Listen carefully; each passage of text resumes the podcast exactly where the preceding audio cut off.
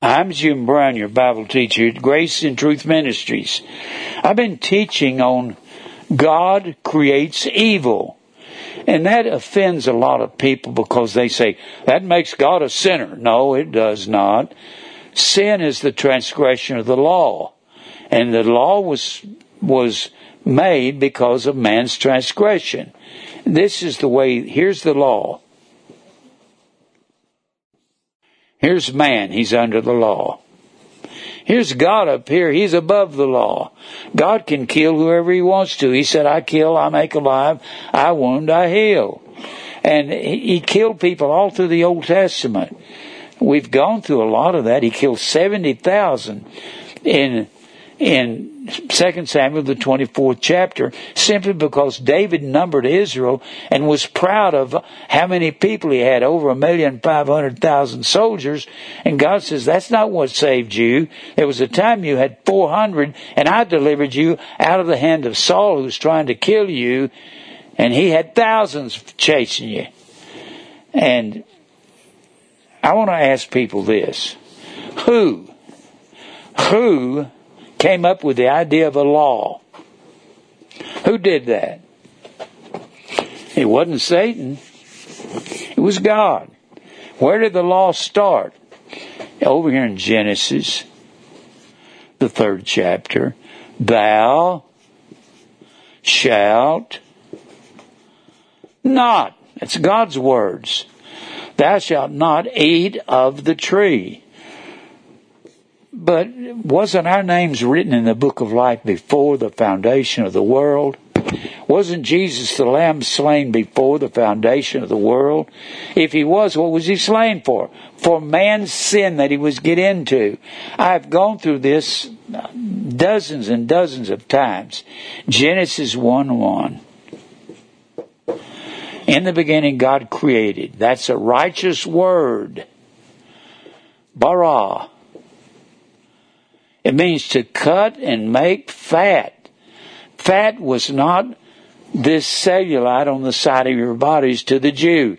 The fat of the cattle was the best. The fat of the land was the best wheat, the best crops.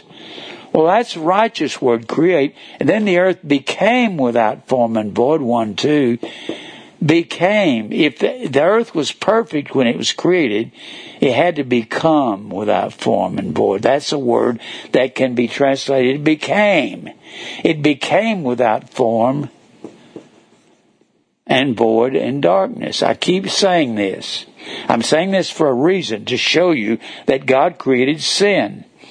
Without form is the word tohu. T O H U W. It means empty, worthless. And then, and then Isaiah 45, 18, God says, when I created the earth, I created nothing in vain. He said, when I created the earth, I didn't create anything in vain, and the word in vain is the word tohu, same word, H-U-W, same word is without form. God said, I did not create without form. There's a time period between verse 1 and verse 2 of Genesis. Could have been millions of years. The reason we say that is because we know that the earth, that the light travels at 186,000 miles every second. That's how fast light travels. Oh, that's some kind of drag racing, isn't it? That is fast. So some of the stars we see, a star is a gaseous body. Gaseous body. Our sun is a star. Some of the stars you see at night, they are millions of light years away from us. What do you mean by light year? It's how far a light will travel in one year, traveling at 186,000 miles per second. That's a chemical physics fact. How do scientists measure that? You'll have to ask them. They measure things as it's as it's coming off of another star. It's the fastest moving thing. It can't travel faster than that or slower than that. Now, so, when the earth became without form, and boy, that was a result of Revelation, the 12th chapter, when Satan, Michael the archangel, cast Satan into the earth. How can you figure out when Satan was cast into the earth? You look for the first place the nature of Satan was brought to the Bible. It's brought to the Bible in the second chapter of Genesis. So Satan corrupted everything. He corrupted the ground of the earth. He corrupted the sun. Uh, he corrupted the sun. He corrupted the stars. The stars are not clean in his sight, the Bible says. The moon is not clean. So the dust that all this is made of is corrupt. Then God picks up Adam. He does it's not Adam yet. He picks up some dust. Forms Adam of the dust of the ground. Form is the word yatsar. That is not the same word as create. Form means to mold. It's a potter's term. And then God breathed into Adam his body the breath of life. But he made Adam out of the corrupt dust of the ground. Adam had to sin. Why is God creating us before the foundation of the world in Him? And why is Jesus the Lamb slain from the foundation of the world if there's not going to be any sin? God had to see to it that there was sin, so He created Adam out of the dust. And then He said, Thou shalt not eat of that tree, but the day you do. He didn't say if you eat, He said, You will eat. The day you eat, you will die, and I will redeem you from the foundation of the world. Now, that's the whole point of God creating sin. Adam was made out of corruption. The Bible will say over there in the book of James that don't say that God is tempted with evil. Tempt, temptation, I gave it to you earlier, parasmos, P-I-R-A-S-M-O-S. And that's the same word as try in, in 1 Peter uh, 3 and 12, try. Think it not strange concerning the fire trial, which is to try you because you're in corrupt dust. It's going to try you and you're going to sin, and I'm going to redeem you out of it. I don't know why people hadn't gone any further, further than in the beginning God created the heavens, the earth, and the earth without form and void. See, there wasn't six days of creation. There was a creation. It could have been millions of years ago from Adam until Christ. That was the that was the 4,000 year period. And that's not a true 4,000 year because there were some people left out of the lineage. And it, when you look at the fifth chapter of Genesis, when it says that Adam had a son named Seth, Seth had a son named Enosh, Enosh had a son, there could have been other sons in between those. I believe that's the righteous lineage of God in that fifth chapter. Now, huh. Now, sin is something God made. Who made the tree of the knowledge of good and evil? Who made the tree of life? God made all of it. And why would He put something there for man to sin? Because He does everything according to the counsel of His own will because He wanted to boy, people, I've never heard anybody that even understood any of that. I didn't get it from somebody. I heard about what was called the gap theory. It's not near as much of a theory as six days of creation. Jerry Falwell, Jerry, Jerry Ignorant Falwell said, "We as independent Baptists believe the Earth is six thousand years old." Yeah, and Jerry, you're you were ignorant. You're dead now. You can't spew out all those lies and error. All right. Now, I want us to go back where we were. Over in 2 Samuel. 2 Samuel, we're talking about David's life. I'm going to try to get through this as quick as I can. I'm going to finish up about David's life in 2 Samuel. 2 Samuel, the 12th chapter, where Nathan stands before David after David has committed murder. He kills Uriah the Hittite because he got Uriah's wife Bathsheba pregnant because he saw her on a housetop and he said, I want her. So David committed adultery and murder. Nathan stands before him and says to David in that 12th chapter of 2 Samuel, he tells David, I'll get to it in a minute. He says, and I'm using this as a theme verse for David's life. In the 10th chapter, therefore the sword, this is Nathan the prophet talking to David, therefore the sword will never leave your house. And then he says, in verse 11, Thus saith the Lord, Behold, I will raise up evil against thee out of your own house. Now we went through that. The next chapter talks about Amnon being raping his raping Amnon is David's firstborn, and he rapes his sister Tamar because she's beautiful, and then Absalom, his his thirdborn son, plots for two years and kills Amnon, murders him, and then he has to leave the country, and then he comes back and he tries to he chases David out of town, tries to take over his throne, and, and David loved Absalom, and then he goes through all of this and something happens when David is when David is uh, running out of Jerusalem. He goes north and he goes across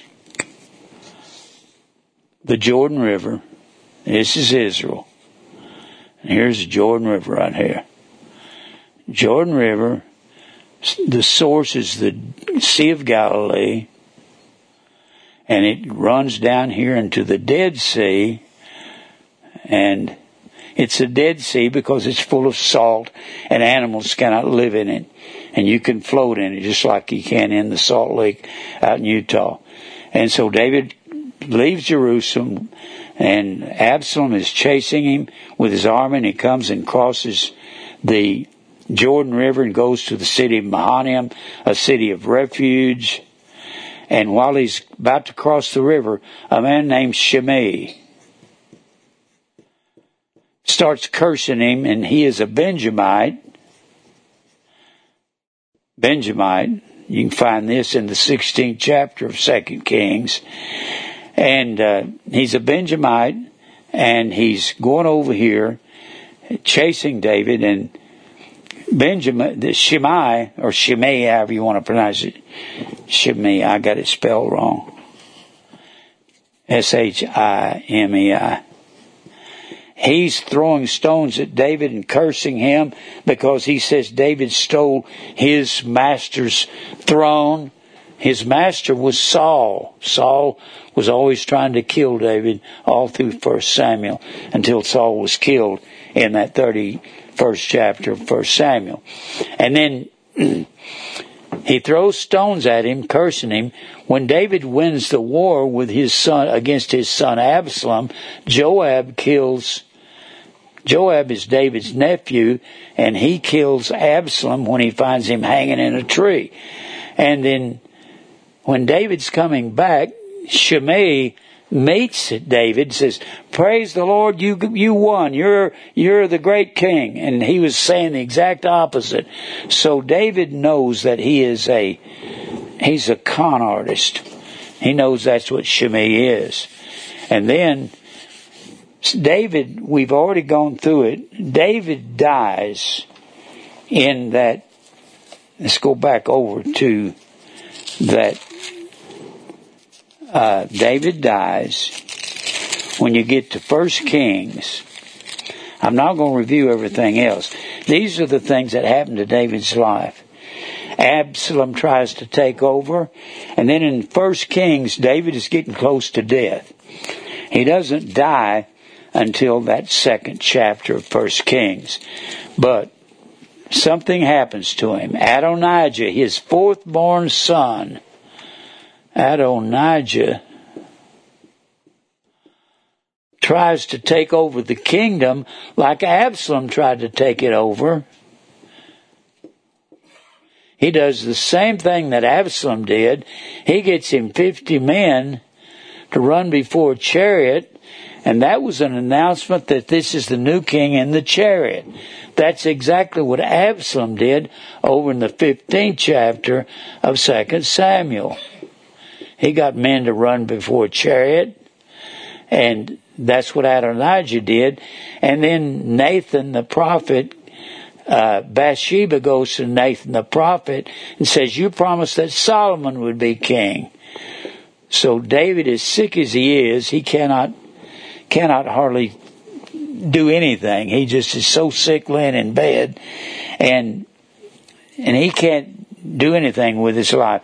So he tells them to bring Solomon to him, bring Solomon to him, and bring Zadok the high priest. And Zadok anoints Solomon to be king, and Adonijah presumes that he is king, and they're shouting, God save King Adonijah. And then after David anoints Solomon, then they start saying, shouting at the top of their voice, God save King Solomon. And Adonijah hears it. Well, David he goes to David, and he goes to Adonijah. I'll get it in a minute. Adonijah goes to Solomon and says, please spare my life. He said, if you go home and behave yourself, I'll do that. But Adonijah does some ridiculous things, so David, not David, Solomon has him killed. And that was David's fourth born son. How do you know that? In the third chapter of Second Samuel, you'll see what the sons of David are. And you also got them listed over in second in First Chronicles, the third chapter. So there's one man left. God has Joab killed because Joab is David's nephew. He's the head of David's army. But Joab, he's a, a murderer. He killed four men. He murdered Uriah the Hittite, which David was, was complicit in that. He murdered Abner, a righteous man. He murdered Amasa, a righteous man. And he was always killing somebody. So Solomon has Joab. That's Solomon's first cousin. He has him killed. Remember, Joab goes and grabs hold of the horns of the altar. Uh, the altar was in. Uh, let me go ahead. According to the Jews, according to the Jews, if you grabbed hold of the horns of the altar, your life would be spared. Let's see if I can find that altar.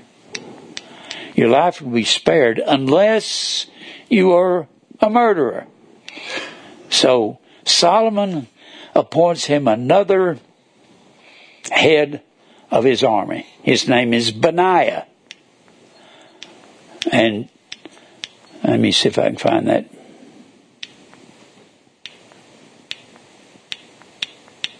I'll get it in a minute.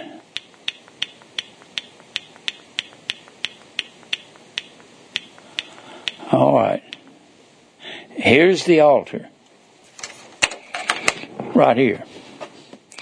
See these horns? If you went up and grabbed hold of those horns of the altar, you it was sanctuary. You were safe. It's kind of like playing hide and seek. I'm safe, you know. Well, you were safe unless you were a murderer. Joab was a murderer. He had killed people unnecessarily because of his jealousy and his rage. So Benaiah goes to him and tells him to get away from the altar. And he said, No, I'm, you'll have to kill me here. Benaiah goes back to Solomon and says, He says I'll have to kill him at the altar. He, Solomon said, Do it. And Joab says, You'll have to kill me. He said, That will not be any problem. I'll do it right now. And Benaiah killed Joab, the killer that we've talked about so much. Uh, one of the most important characters in biblical history. Then, all of David's enemies are dead except Shimei, that guy that cursed David.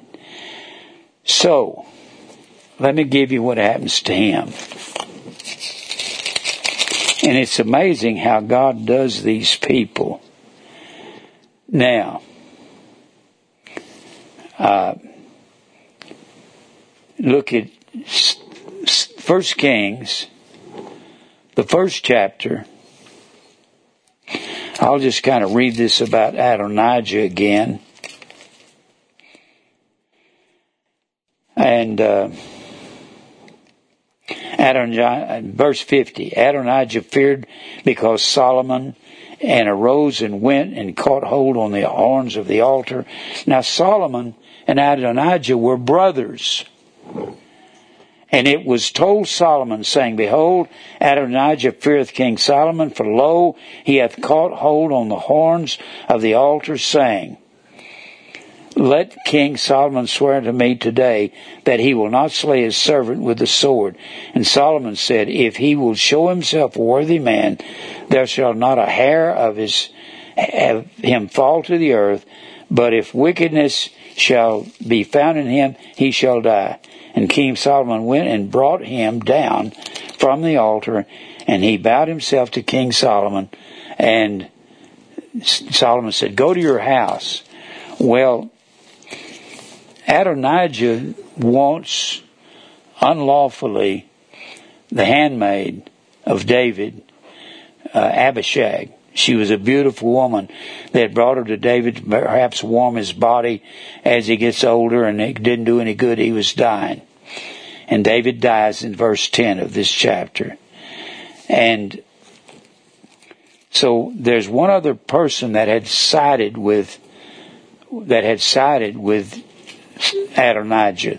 That was Abiathar, the high priest. This is the high priest that was saved when King Saul slaughtered 85 of the high priests of God. That was over in that 20, uh, 22nd chapter, 22nd chapter of 1 Samuel. So Solomon thrust out, verse 27, Solomon thrust out Abiathar from being priest this is the second chapter from being priest unto the Lord that he might fulfill the word of the Lord which he spake concerning the house of Eli in Shiloh. Then tidings came to, jo- to Joab, for Joab turned after Adonijah, that he turned not after Absalom. and Joab fled into the tabernacle of the Lord and caught hold of the horns of the altar. And that's when Benaiah, this guy's tougher nails. Benaiah is the new commander of Solomon's armies.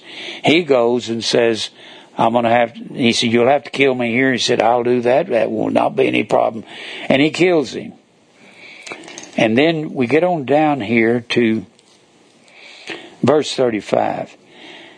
This is the second chapter. And the king put Benaiah the son of Jehoiada in his room over the host, and Zadok the priest did the king put in the room of Abiathar. So we're doing away with Abiathar. You have no place as a high priest any longer because you you defected with Adonijah. You're against me, Abiathar. And the king sent and called for Shimei, David's last enemy. It's Solomon that had Joab killed, Adonijah killed, and he disbarred Abiathar from being a high priest. But Shimei is the only one of David's enemies left. God left them all for Solomon to deal with. And the king sent and called Shimei and said unto him, Build thee an house in Jerusalem and dwell there, stay there. This is this guy who was cursing David there in 2 Samuel, throwing stones at him. And Abishai, David's other nephew, who went everywhere with David that he went. Abishai said, Uncle David, I'll go kill that dog. And God said, Shut your mouth, Abishai. God hath bidden him to throw stones because of what I did and my sin. Now, this is the same Shimei. Build thee a house in Jerusalem and dwell there. For it shall be that on the day that you go out of your house and you pass over the brook Kidron, that's just east, on the east side of Jerusalem If you pass over the brook Kidron, he's in prison. God made Jerusalem a prison through Solomon. He made Shimei in a in a it's like a prison. Thou shalt now know for certain that thou shalt surely die. If you leave Jerusalem, you're locked in Jerusalem the rest of your life. Thou shalt be upon thine own head. To be upon someone's head meant to be to pronounce final judgment on him. Shimei said unto the king, King Solomon, The saying is good. As my lord the king said, so will thy servant do. And Shimei, remember, the original curse, I will, I will form evil against you and your house, David, and your family. And Shimei dwelt in Jerusalem many days. And it came to pass at the end of three years that two of the servants of Shimei ran away unto Achish, the son of Maacah, king of Gath. Gath is is a city of the Philistines. That's what we call the Gaza Strip.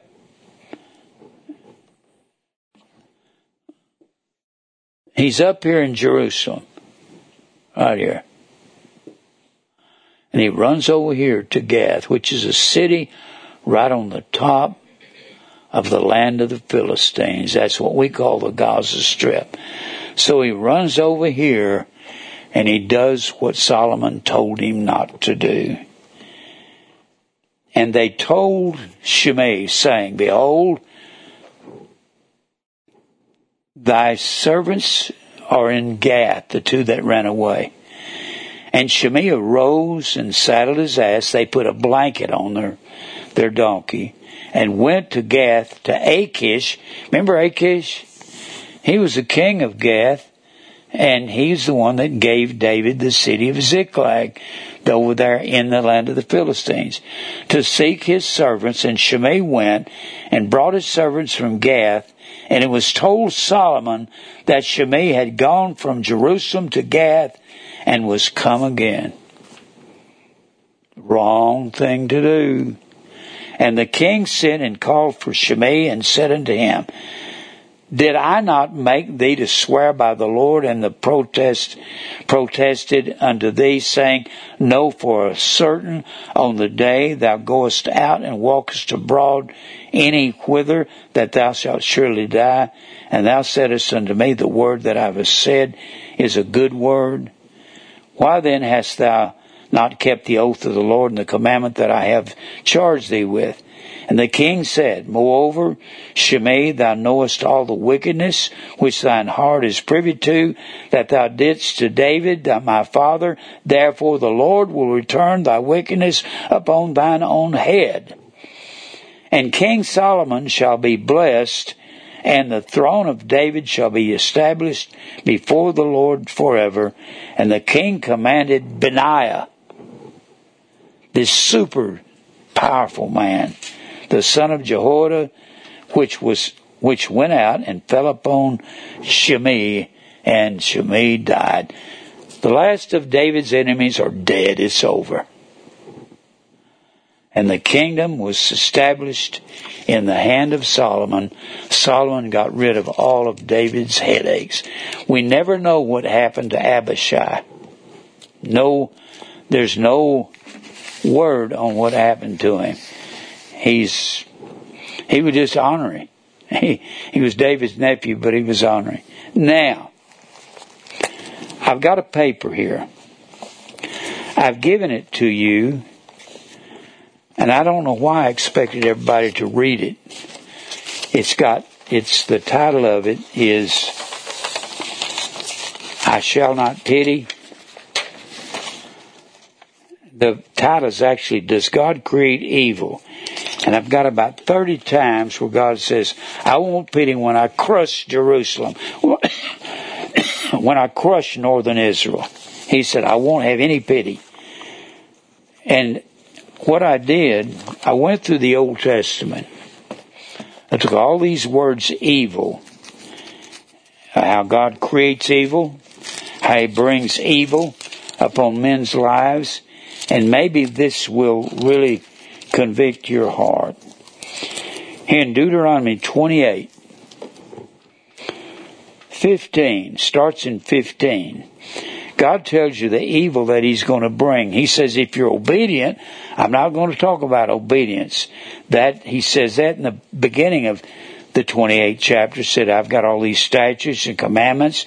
If you obey them, you'll be blessed in the field and the city, and you'll be blessed on every area of your life, and you'll have your basket and your store be full, and you'll go against your enemy one way, they'll flee seven ways, and you'll have healthy children, they won't be stillborn. But if you're not obedient, in the 15th verse, it shall come to pass, if you will not hearken unto the voice of the Lord thy God, I'll bring all these evil upon you. To observe and do all his commandments and statutes, you'll be cursed in the city, verse 16, cursed in your field, cursed your basket and your storehouses will be cursed. There won't be enough to eat. Cursed will be the fruit of thy body. Your babies will be stillborn or die. They'll be born dead. And the fruit of thy land, the increase of thy kind, the flocks your sheep will be cursed. And I love, and God will curse you where you go out and where you come in. And in verse 20, the Lord shall send. People say God don't create evil. He doesn't have to say, I create evil, but he says that about a hundred times. I've got it about a hundred times in this paper. I don't know why I expected you all to read it. It's very extensive. You're welcome to a free copy of it. But he says, the Lord shall send. It'll come from God. Cursing, vexation, rebuke. This is verse 20 of chapter 28. And all that thou settest thine hand to do until thou be destroyed, until thou perish quickly. God's going to see that they die. And of course, he said, I kill, I make alive, I wound, I heal. Because of the wickedness of thy doings. That's why he's going to bring evil upon them. Whereby thou hast forsaken me, the Lord shall make the pestilence cleave unto thee. That'll kill you until he had consumed thee from off the land whither thou goest to possess it. Then he says in verse 22, the Lord shall smite thee with consumption. We don't know exactly what that was. It was probably something like tuberculosis or something like that. And with a fever. Every sickness has a fever to it. every every disease you have, if it's bronchial asthma like I've had, there's an inflammation connected with it. And he says with a fever and inflammation. When you have a heart attack like I've had two of them, it's the inflammation in your arteries and that's the cholesterol buildup. and with extreme burning and with the sword and with blasting. That's heavy, hard winds that dries up everything. With mildew, too much rain that kills your crops. I've got flowers in the house, and if you water them too much, they die. Just as easy if you don't water them enough. Mildew sets in. And they shall pursue thee until they perish. And the heaven that is over thy head shall be brass. There'll be no rain. Who is it that causes the rain? God and the earth that is under thee will be iron. I've given the illustration. My grandfather had a farm out in West Texas. When they had a drought out there, that the sun would harden those ruts back in the late 40s so hard it was like iron. And you could stomp on them, it wouldn't break. You won't be able to grow nothing with that kind of ground. That's famine, isn't it? And the Lord shall make the rain of thy land powder, and dust from heaven shall come down upon thee until you're destroyed, and I'm the one that's going to do this evil. The Lord shall cause thee to be smitten before thine enemies. Thou shalt go out one way against them and flee seven ways before them. The exact opposite.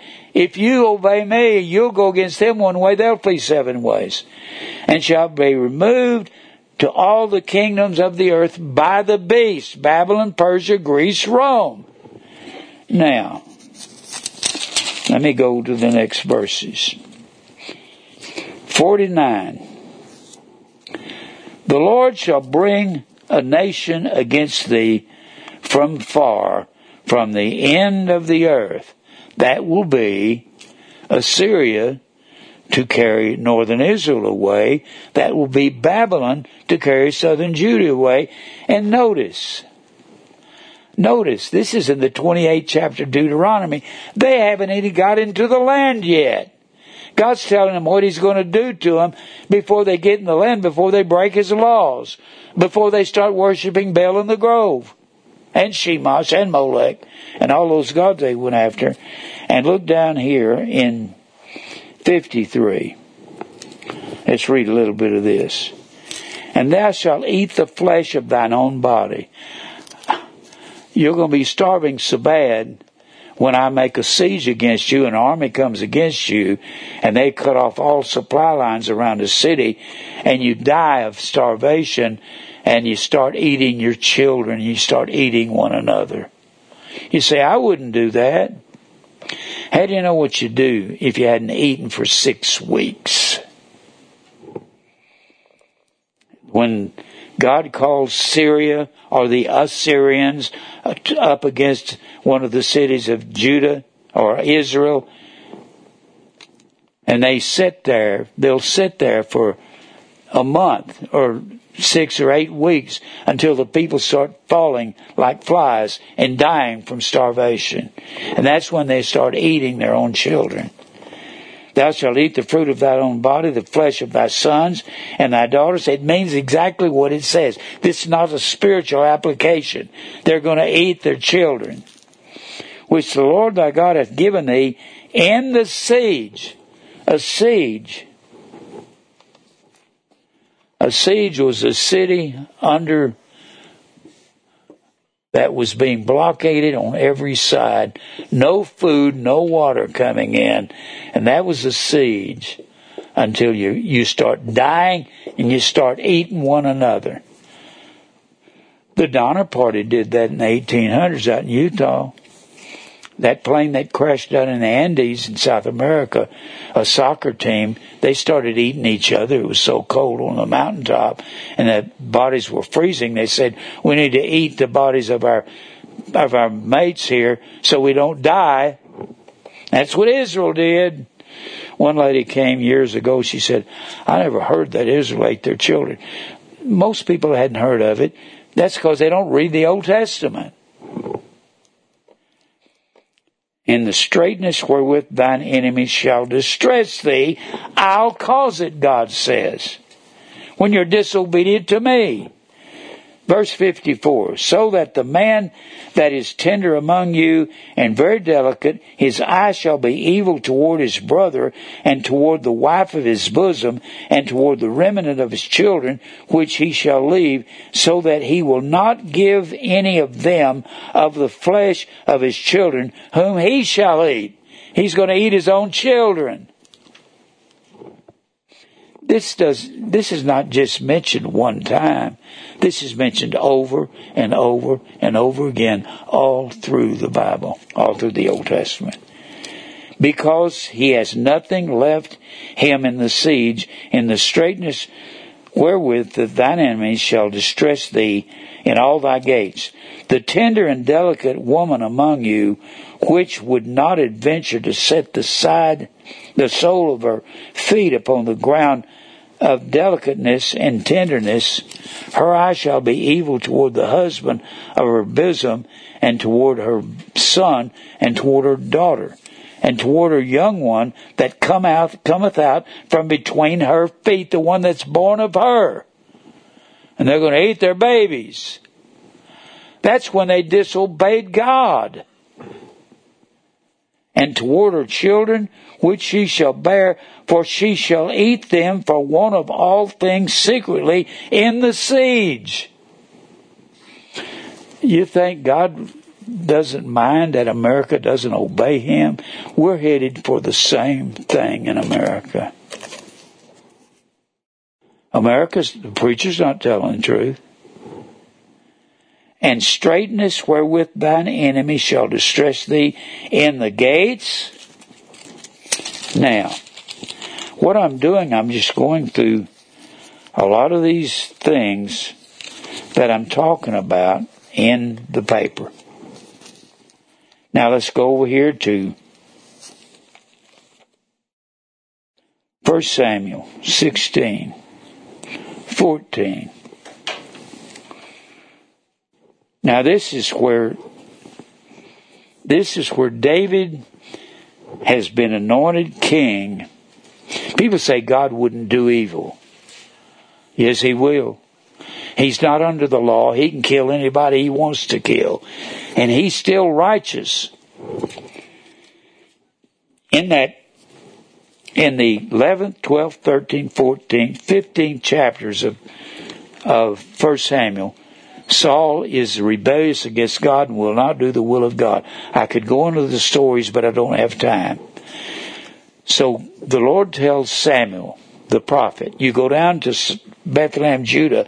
I've chosen me a king among the sons of Jesse. He gets down there. Seven of his sons passed before Samuel. And then the Lord says, It's none of these.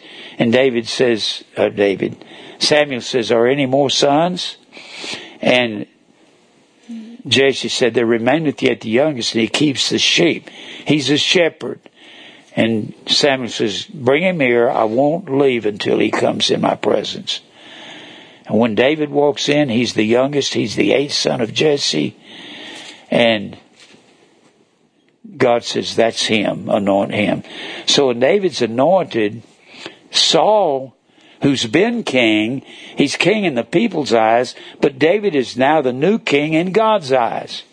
So you got two kings, a people's king throughout the land, and David, God's king. Saul gets real jealous because he hears about David being anointed king. And look here in 14.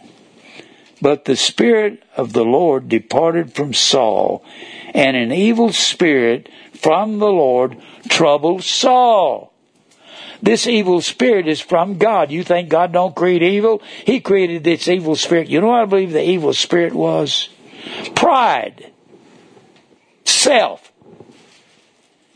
Then, let's read on. And Saul's servant said unto him, Behold now, an evil spirit from God, from God, troubleth thee. Verse 16. Let our Lord now command thy servants, which are before thee, to seek out a man who is a cunning player and an harp, and it shall come to pass when the evil spirit from God is upon thee, that he shall play with his hand, and you'll be well then. So guess who he gets? David to come and play the harp. And Saul is afraid of David because he sees in verse 22 that David found favor in my sight.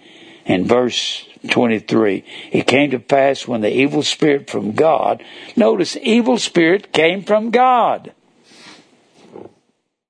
was upon Saul that David took an harp and played with his hand. So Saul was refreshed and was well, and the evil spirit departed from Saul. Now, I'm just giving you some of the times this is mentioned. Now, the 17th chapter, David goes out takes some food to his brothers who are in the battle with the Philistines, and there's a giant roaring, walking up and down, saying, Send your best man out here. David says, Who is this uncircumcised Philistine that he would challenge the, the armies of the God of Israel? So David says, I'll go fight him. Now, David is a shepherd boy, but he's not a skinny, scrawny little guy. He's just too young to be in Saul's army. You had to be 20 years old to be in the king's army in Israel back then. He was probably about 17, very wiry, and he was deadly with his sling. All those shepherd boys, the Bible says, could get a hair, hit a hair's breadth at, at, at a distance of 50, 60 yards. They could, they were dead center David said, This is a lumbering giant. I'll go out and fight him. Saul put the armor on him. He said, I, I haven't proven this armor. Get the armor off. I got this rod. I got this sling. I can get him and stop him. So he goes out against him. Saul says, Who have you sent against me? I'm going to feed him to the fowls of the air. David said, I come to you in the, in the name of the Lord Jesus Christ and the Lord of God of Israel. I come to you in that name. And David ran, he went over to a stream, picked up five smooth stones. Five is the number of grace from one end of the Bible to the other. And he goes out and he runs as fast as he can towards Goliath. He doesn't kind of sneak up on him. He runs as hard as he can takes one stone, slings it, hits Goliath right here between the eyes. It knocks him out. It doesn't kill him. David runs up to Goliath, pulls Goliath's sword out, cuts his head off. That'll kill you every time. Killed him. Well, then David, Abner, who is Saul's commanding general, comes and gets David, takes him to introduce him to Saul. He introduced him to Saul, and Saul says, Oh, this is the guy who killed Goliath. Oh, that's great. I think I know him. I think he played a harp for me. And as David is coming into town, the women are singing, Saul hath killed his thousands, and David his ten thousands, and Saul gets livid. Just says, I don't like this. So in verse 10, chapter 18, verse 10. And it came to pass on the morrow, the next day, that an evil spirit from God came upon Saul, and he prophesied in the midst of the house. And David played with his hand as at other times. And there was a javelin in Saul's hand, a spear. And Saul cast the javelin for he said, I will smite David even to the wall with it. And David avoided out of his presence twice. He kept throwing javelins at David. Now, let's go on over here to 2 Samuel 12:11. I'm going to go ahead and insert this. Thus saith the 12, 10, 11, the sword will never leave your house, and I'll raise up, I will, notice in verse 11, chapter 12, I will raise up evil against you and your own house. God says, I will do that. Now, let's go on over here to 2 Samuel 24. 2 Samuel 24 is where David numbers Israel. He takes credit for for all of the battles that he's won, and he's ruling Israel and everyone around him right now. So God sends the prophet and tells him, David, you're proud, you've numbered Israel. God gives you a choice of three things. You can either flee before your enemies for three months. You can have seven years of famine or three days pestilence. David said, I am a straight. I don't know which to pick. I guess he didn't. So he said, I will turn myself over to the hand of God. The three days pestilence. So the death angel of God comes upon Jerusalem. Verse 16. And when the angel stretched out his hand upon Jerusalem to destroy it, he was going to kill everybody in it. This is the evil that God does. The Lord repented him of the evil. Repent means to turn. God turned from the evil and said to the death angel that destroyed the people, That's enough. I've killed 70,000. That's enough. David calls these 70,000 in First Chronicles, he calls them innocent people that God killed simply because of his sin of numbering the people and taking credit for with numbers. He had, he had actually named all of his powerful men in the chapter before this, in the 23rd chapter, 2 Samuel. His mighty men. God said, It's not your mighty men that conquered the conquered the Philistines, it's me. It was a time that David only had four hundred and Saul had thousands that he was chasing him with. It is enough, stay now thine hand, and the angel of the Lord was by the threshing floor of Araunah the Jebusite. God says, I have done enough evil. Now, let's go to another verse. You think God creates evil? Let me ask you this. Do you think God will create evil in your life for being disobedient to Him? That's the frightening part. I can't begin to tell you how much evil He brought to my life to break me, to cause me to be willing to preach what I'm preaching today. There was a time I wasn't willing. When I was trying to be somebody and get ahead in the music world and become a real estate mogul.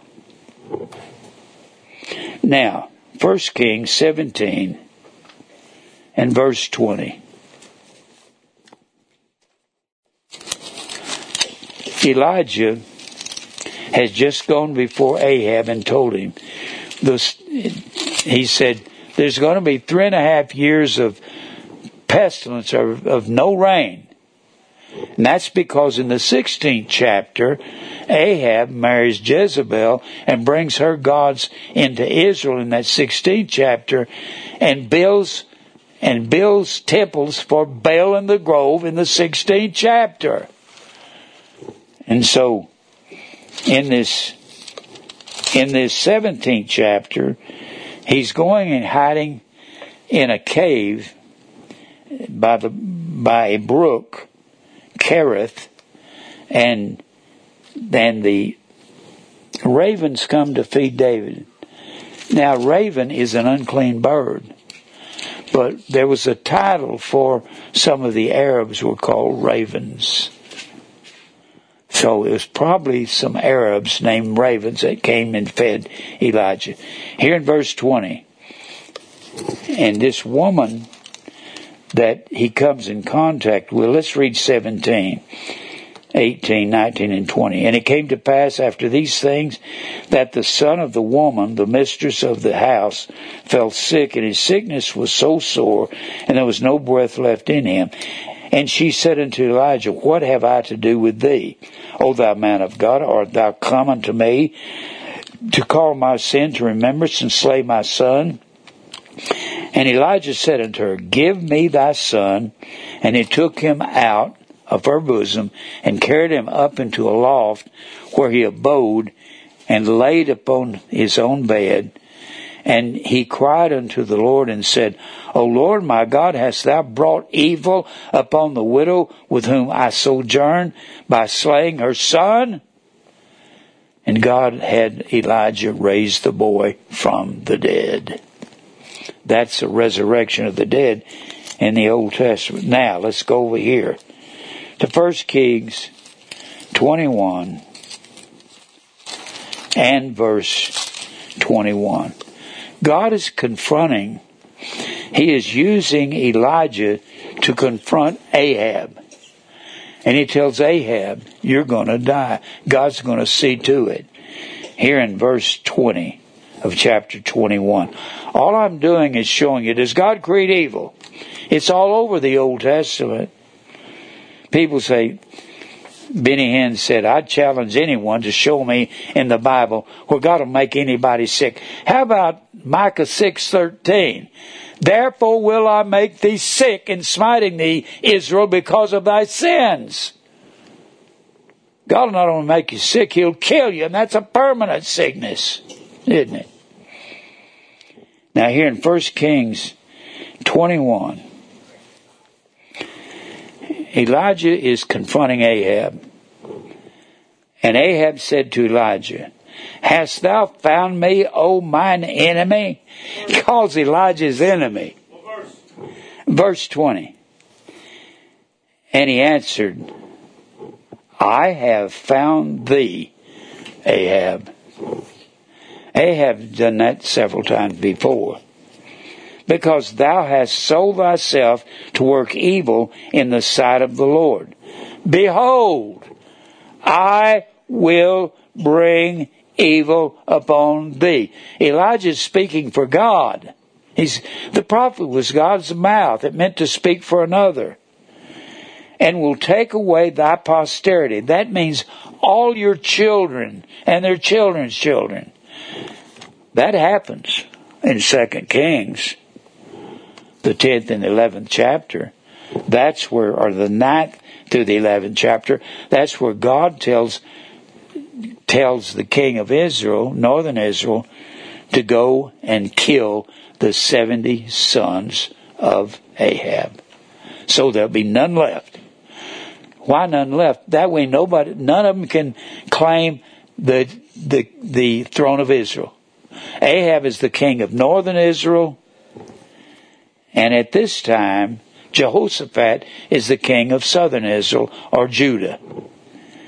I will bring evil upon thee and upon thy posterity. Your posterity is your children and your children's children, so forth.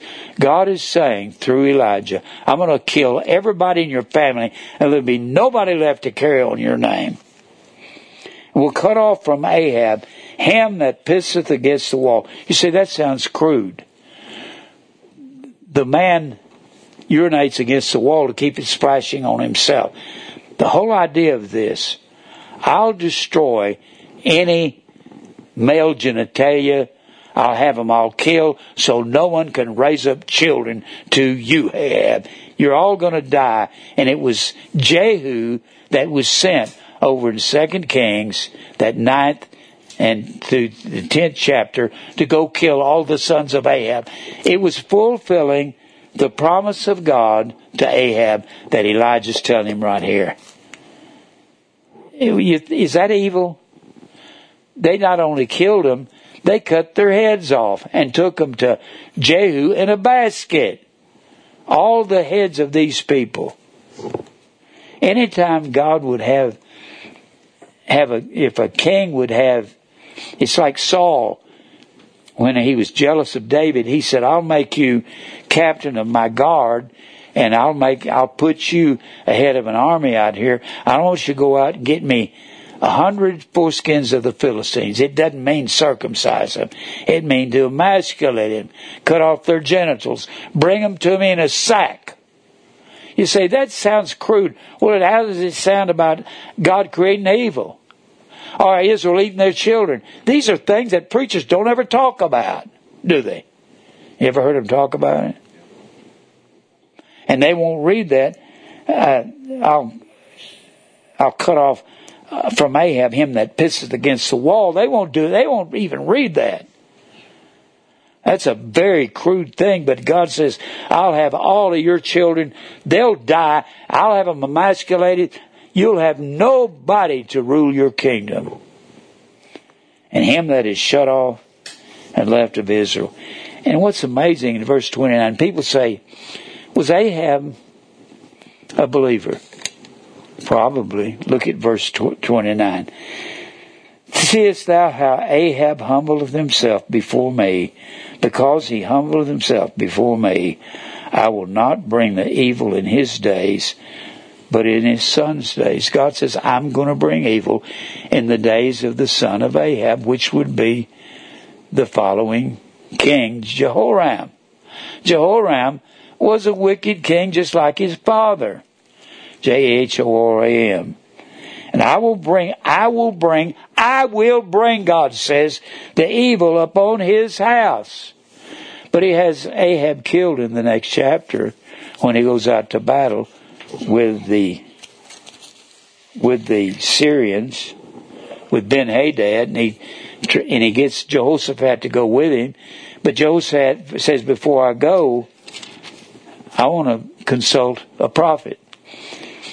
And Ahab said, But every time I talk to the prophets, they don't have anything good to say about me. They don't like me. Well, they shouldn't. You're a murderer, Ahab. And so, so he goes to Micaiah. Micaiah says, Well, if you go into battle, Ahab, Israel is not going to have a king when you come out. And and Ahab looks at Jehoshaphat and said, I told you. Now Jehoshaphat's good Ahab is bad. Jehoshaphat has no business running around with Ahab, much less supporting him in a battle. Just, it's amazing to me. So Ahab goes into battle.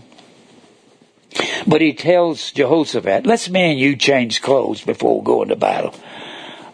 And Jehoshaphat must have been naive. He says, okay.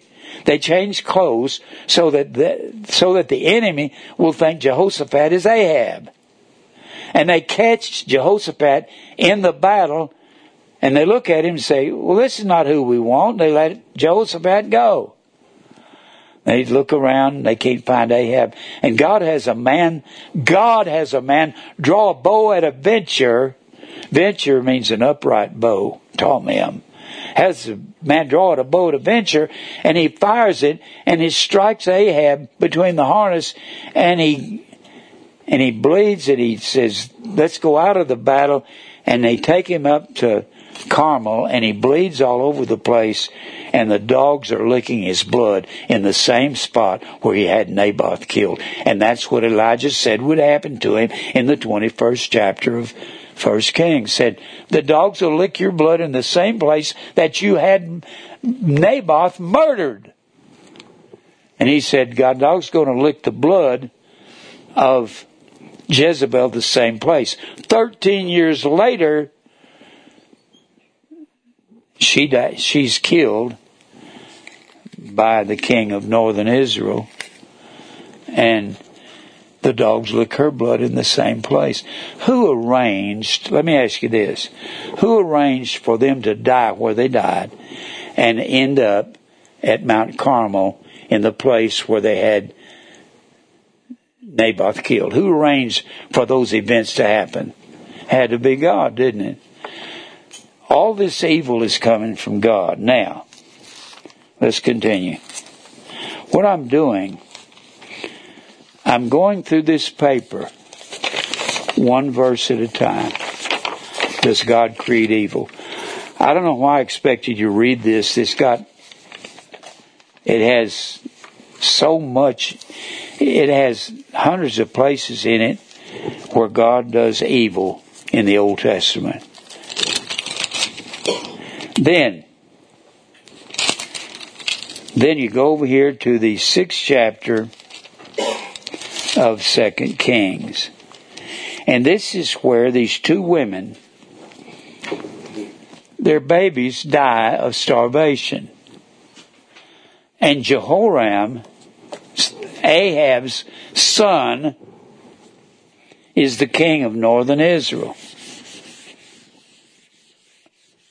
Jehoram. After Ahab dies in that 22nd chapter of 1 Kings, Jehoram, his son,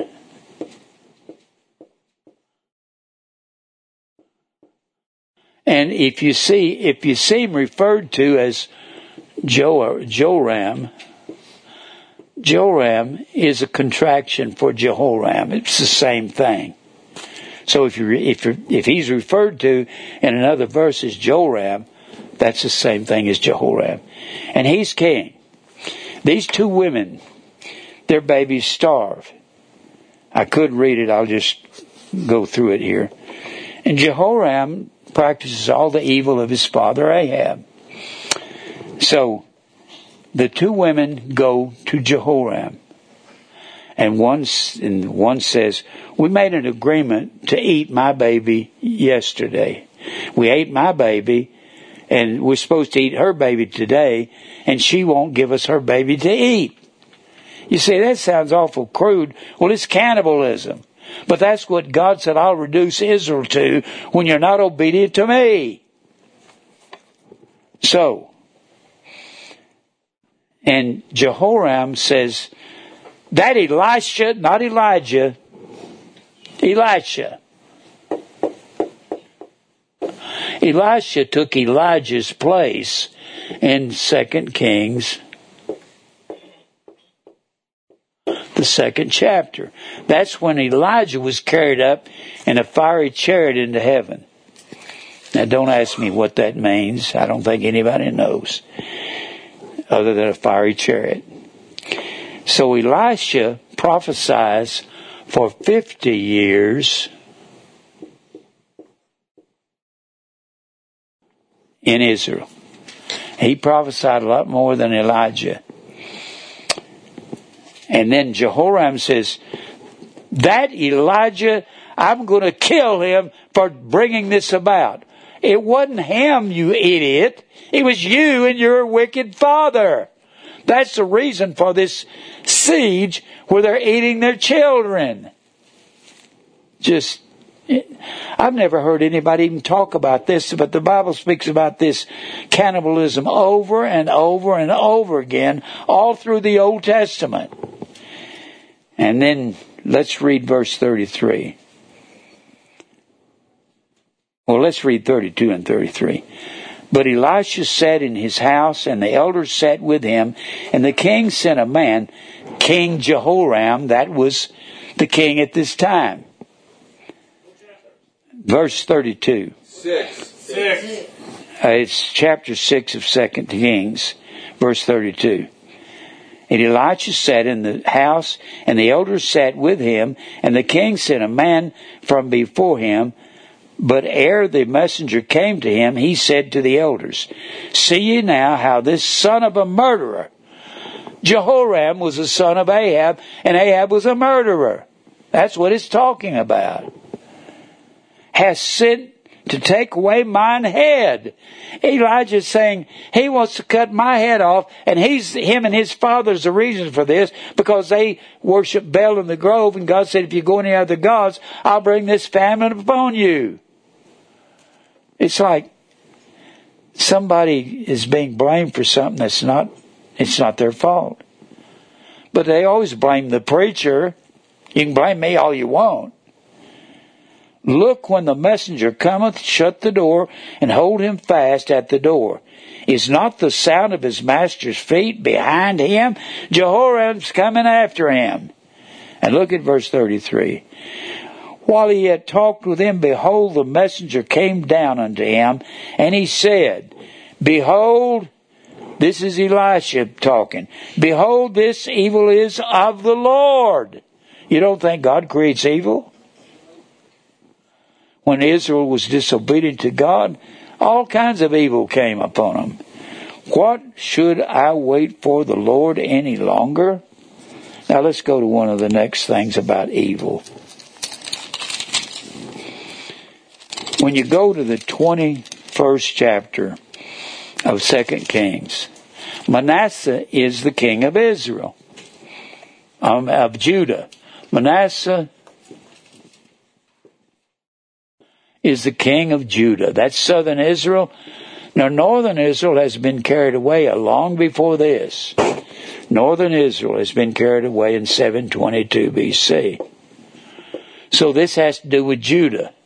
Manasseh's the king, and the Bible says there was no king before him. Manasseh's father was Hezekiah. The Bible says no king in Israel ever followed the Lord in faith like Hezekiah. And his son Manasseh, no king was more evil than Manasseh in all the history of Israel. And when I first read about Manasseh, I thought, God, why didn't you kill him and put him in hell? That ain't the way it works. Manasseh was carried away to Babylon. And he repented when he was in Babylon. Manasseh is a prime picture of how wicked a believer can be. Because the Bible said he offered sacrifices unto, unto Baal. He offered enchantments. He observed enchantments and dealt with familiar spirits and wizards and wrought much wickedness. This is in verse 6 of chapter 21. And the Lord provoked him to anger. He provoked the Lord to anger. And he offered a, a tree goddess up in the temple of God. He was as wicked as a man could be. And you'd think, God, why don't you just send him to hell? But God saved him. Now, here's what God says. This is the man that caused more evil in Israel than anybody. And here's what God said about him. He's the reason that I'm going to scatter southern Judah. He says it in verse 11. And because Manasseh king of Judah hath done these abominations and hath done wickedly above all that the Amorites did, the Amorites was all of the pagan tribes that were inhabiting Israel when the Israel came back to possess the land. They were all pagans. And they did more evil than all the Amorites. That's what Manasseh did which were before him, and hath made Judah also to sin with his idols.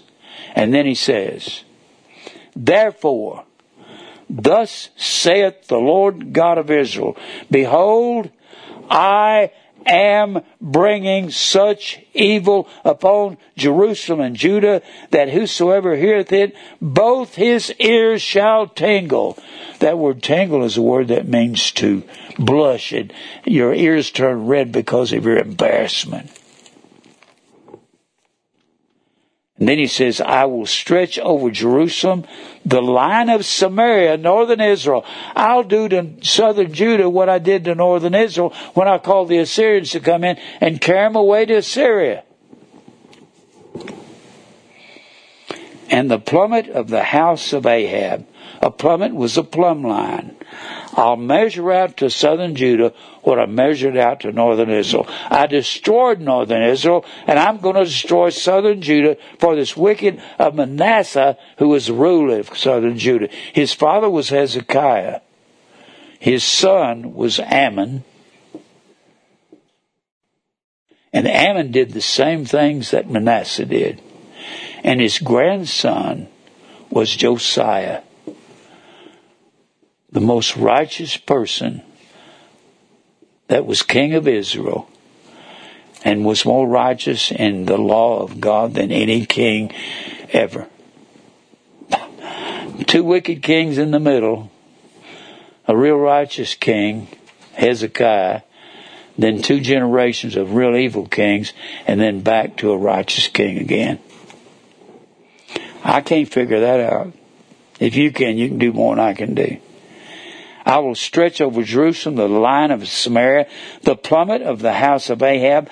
I will wipe Jerusalem as a man wipeth the dish, wiping it, turning it upside down. What does he wipe it with? His dish rag, Babylon.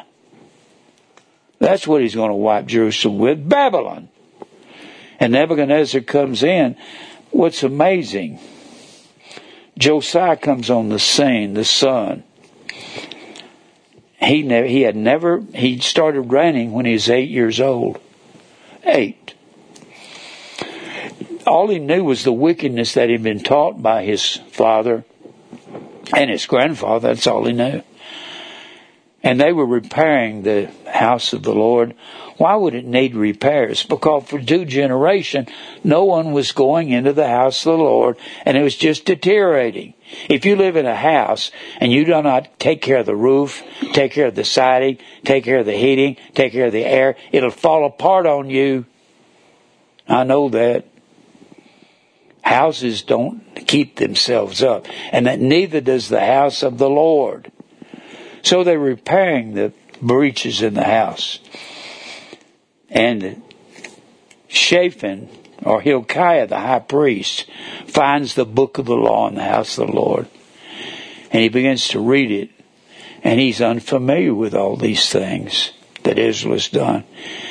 And Shaphan, the scribe, takes the book to Josiah, and Josiah reads the book and begins to weep.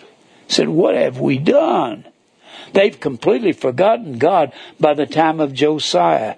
Josiah said, We're going to have a revival, and they have a revival in Israel like you've never seen before. Josiah goes out and kills all the priests of Baal in Israel. He tears down the, all the gods. He beats them to powder, throws them into the brook. Read that 23rd chapter. It'll tell you all about what Josiah does. And then after he has this great revival, there's two verses I want to read to you. After Josiah has this great revival, verse 25 of chapter 23. And like unto Josiah was there no king before him that turned to the Lord with all his heart, with all his soul, with all his might, according to the law of Moses. He said, we want to keep the law of Moses. Neither after him arose there any like him. But look at 26. Pay close attention. Notwithstanding, or however, the Lord turned not from the fierceness of his great wrath, wherewith his anger was kindled against Judah, because of the provocations of that Manasseh had provoked him withal. God says, Israel's going to be scattered because Manasseh was the cherry on the top of the cake. He was the last thing I'm going to put up with. And of course, God carries him away in that 25th chapter of Second Kings and in the 36th chapter of Second Chronicles. Now, let me go to the next thing about God creating. If I've got a whole bunch of things, I want us to go to First Chronicles 21. This is the same story of David numbering Israel. First Chronicles 21. Let's put it this way. Second Samuel 24 equals First Chronicles 21. But I keep saying if you're reading Samuel or Kings, read the, read the corresponding chapter in Chronicles, either First Chronicles or Second Chronicles. That's like two witnesses. Then here in verse 15, in verse 14, this is where God says you got a choice of three. Pursued by your enemies, or uh, the sword of your sword, your enemies will pursue you. Famine, you'll have a famine for three years, or pestilence from God. And that's this is where he said, I'll take the pestilence. So the Lord sent pestilence, verse 14, 21 of First Chronicles. They'll say some things in here they don't say in the other chapters. To destroy Jerusalem this death angel comes from God. And as he was destroying, the Lord beheld and God repented or turned him of the evil. He turned the death angel from the evil that God was doing and said to the angel that destroyed, That's enough. Stay now thine hand. And the angel of the Lord stood by the threshing floor of Arnon. It, it has a different way of spelling it in the 24th chapter of 2 Samuel. It calls it Araunah, eh, but it's the same threshing floor, the Jebusite. And David lifted up his eyes and saw the angel of the Lord stand between the earth and the heaven, having a drawn sword in his hand and stretched out over Jerusalem. The death angel, probably Michael, is going to kill everybody in Jerusalem for David's sin. And David and the elders of Israel that were clothed in sackcloth fell upon their faces. And David said unto God, Is it, is it not I that commanded the people be numbered? Did I do that, God? Why are you causing all these people to suffer? He killed 70,000 in Jerusalem. Even, even I it is that have sinned and done evil indeed. But as for these sheep that the death angel's killing, what have they done? Nothing. You think God won't do evil? Let thine hand, I pray thee, O Lord my God, be on me and on my father's house, but not on these people that you're killing with this death angel, that they should be plagued. I hope that'll help you, son. Let's go to another verse. All of this is on this paper. And I explain them. I'll give you the verse and explain it. Then we're over here in Second Chronicles 7. He's talking to Israel about how wicked they've been. If my people, verse 14, if my people were called by my name, shall humble themselves, talking about Israel talking about the church. And pray and seek my place and turn from their wicked ways. Then will I hear from heaven and will forgive their sin and heal their land. Their land was messed up.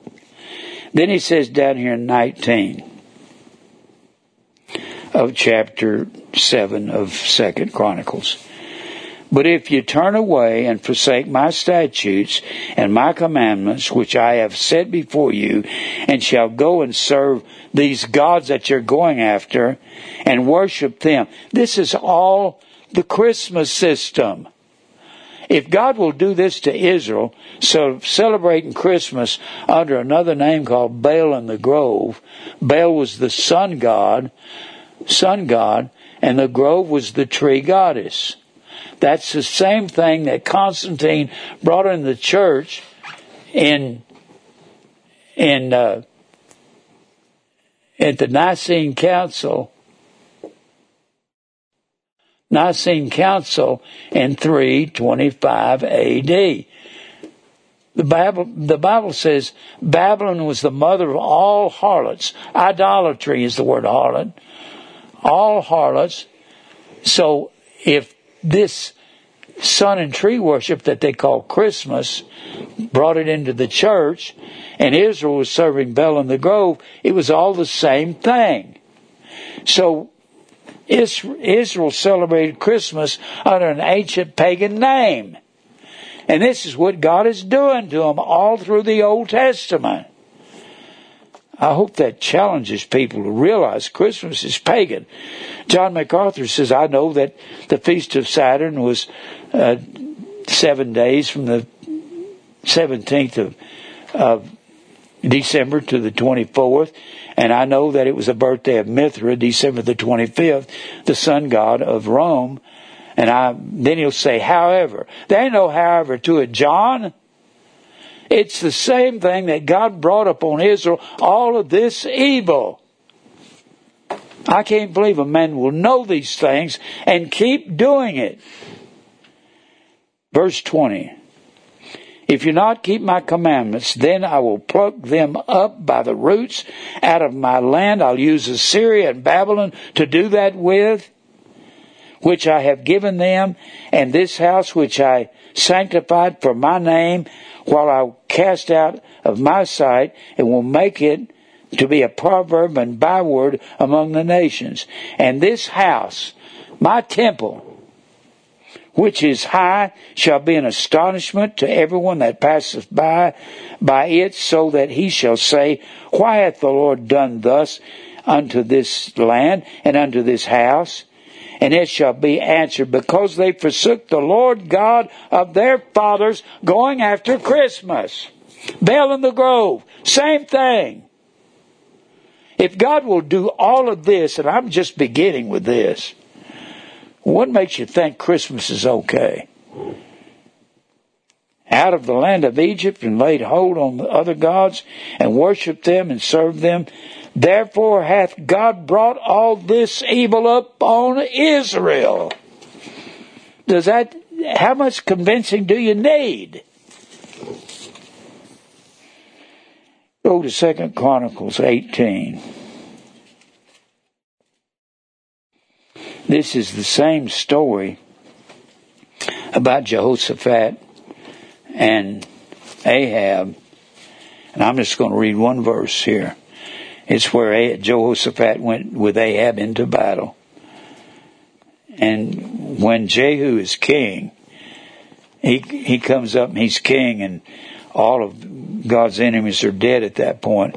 He rebukes in the 19th chapter. I'll come back and read the previous chapter.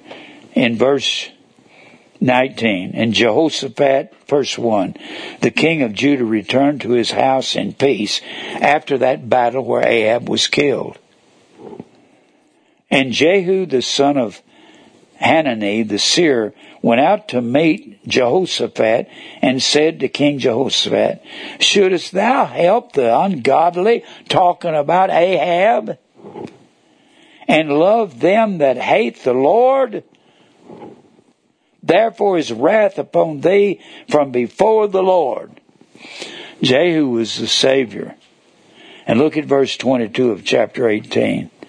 Now therefore, behold, the Lord hath put a lying spirit in the mouth of the prophets of, of Ahab, and the Lord has spoken evil against thee. You think God creates evil?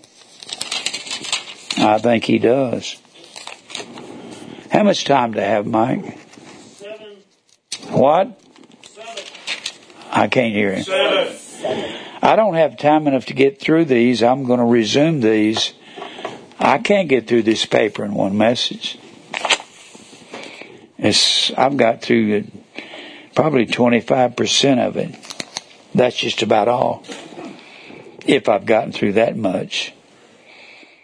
Second Chronicles 34, 24, and 28. Talking about Israel. Verse 24. Thus saith the Lord, I will bring evil. How many times does he say that over and over and over again? You think God creates evil? He puts it in the minds of men to attack Israel. He always did that. Behold, I will bring evil upon this place and upon the inhabitants thereof, even all the curses that are written in the book that you find in Deuteronomy 28, starting in verse 15,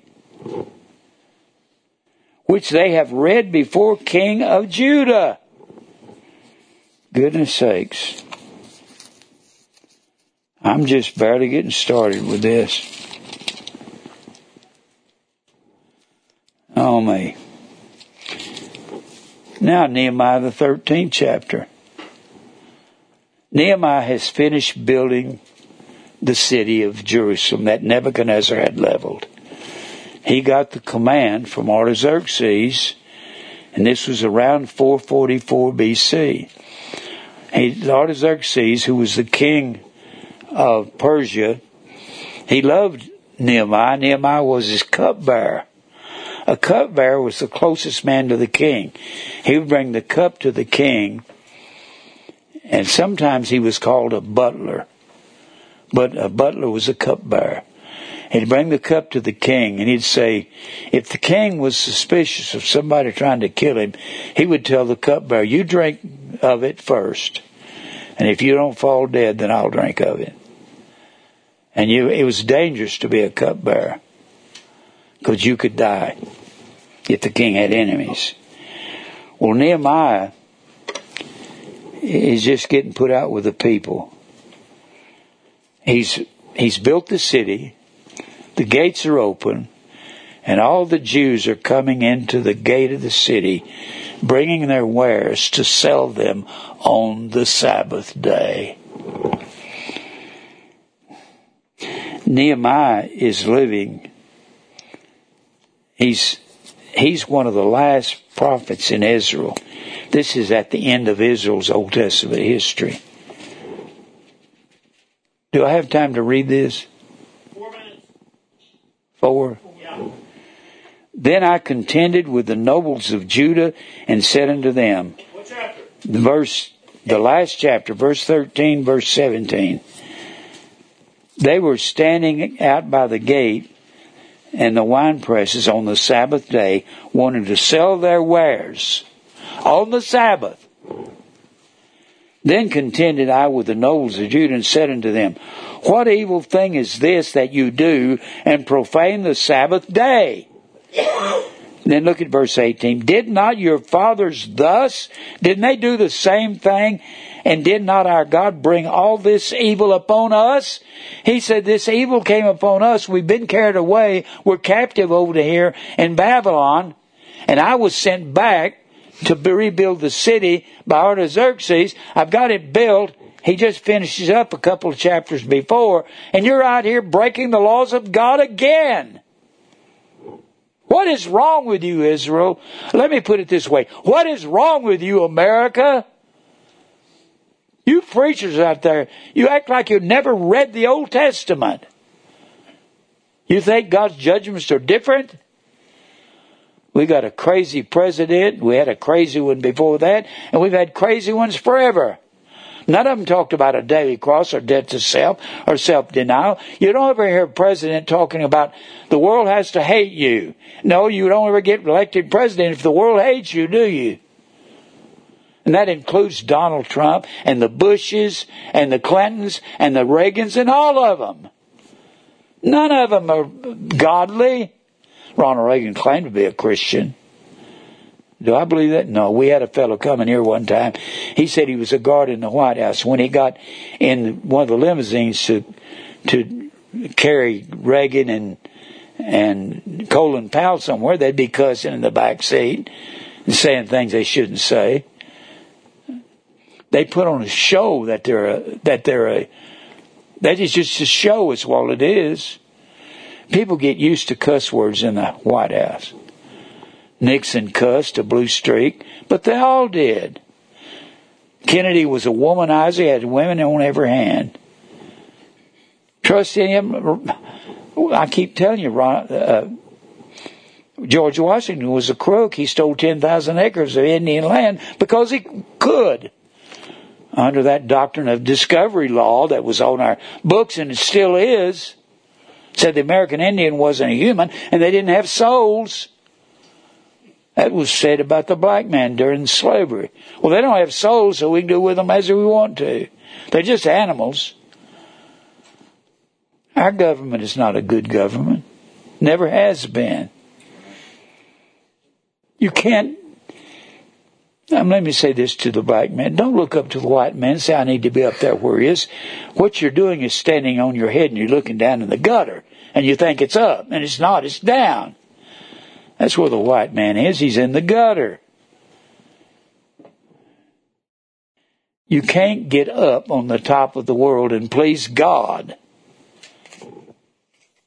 I'd rather talk to a black man than I had a white deacon. You know why? Jesus said, I came to preach. The Spirit of the Lord is upon me, for I came to preach the gospel to the poor, to the brokenhearted, to the bruised. I don't mean this to patronize anybody, but it's easier to talk to a man that's been bruised and crushed, and the black race has been, and so is the Amer- so is the American Indian. You can talk to them. But you can't talk to a white Baptist deacon. They're crazy. They think they're special, and they're not. Am I out of time? I'm out. I'll come back here I want to go through all these verses in the Old Testament said that God brings evil. He creates evil. If he, if they do something evil to Israel, God has to put it in their mind to do it. He said, I caused them to do all this. Oh me. Let's pray. Father, we thank you for truth. God, I pray somehow you'll open the doors in the world for this ministry. Lord, I'll tell the truth, regardless of the cost. I'm so tired of the preachers, Lord, they all lie. They sincerely lie, but it's still a lie. I pray that you'll fight our battles for us and lead us in areas where this message will expand and go throughout the world. We'll praise you for everything. Strengthen the flock. Help them to understand the truth. I'll give you praise in Christ's name. Amen.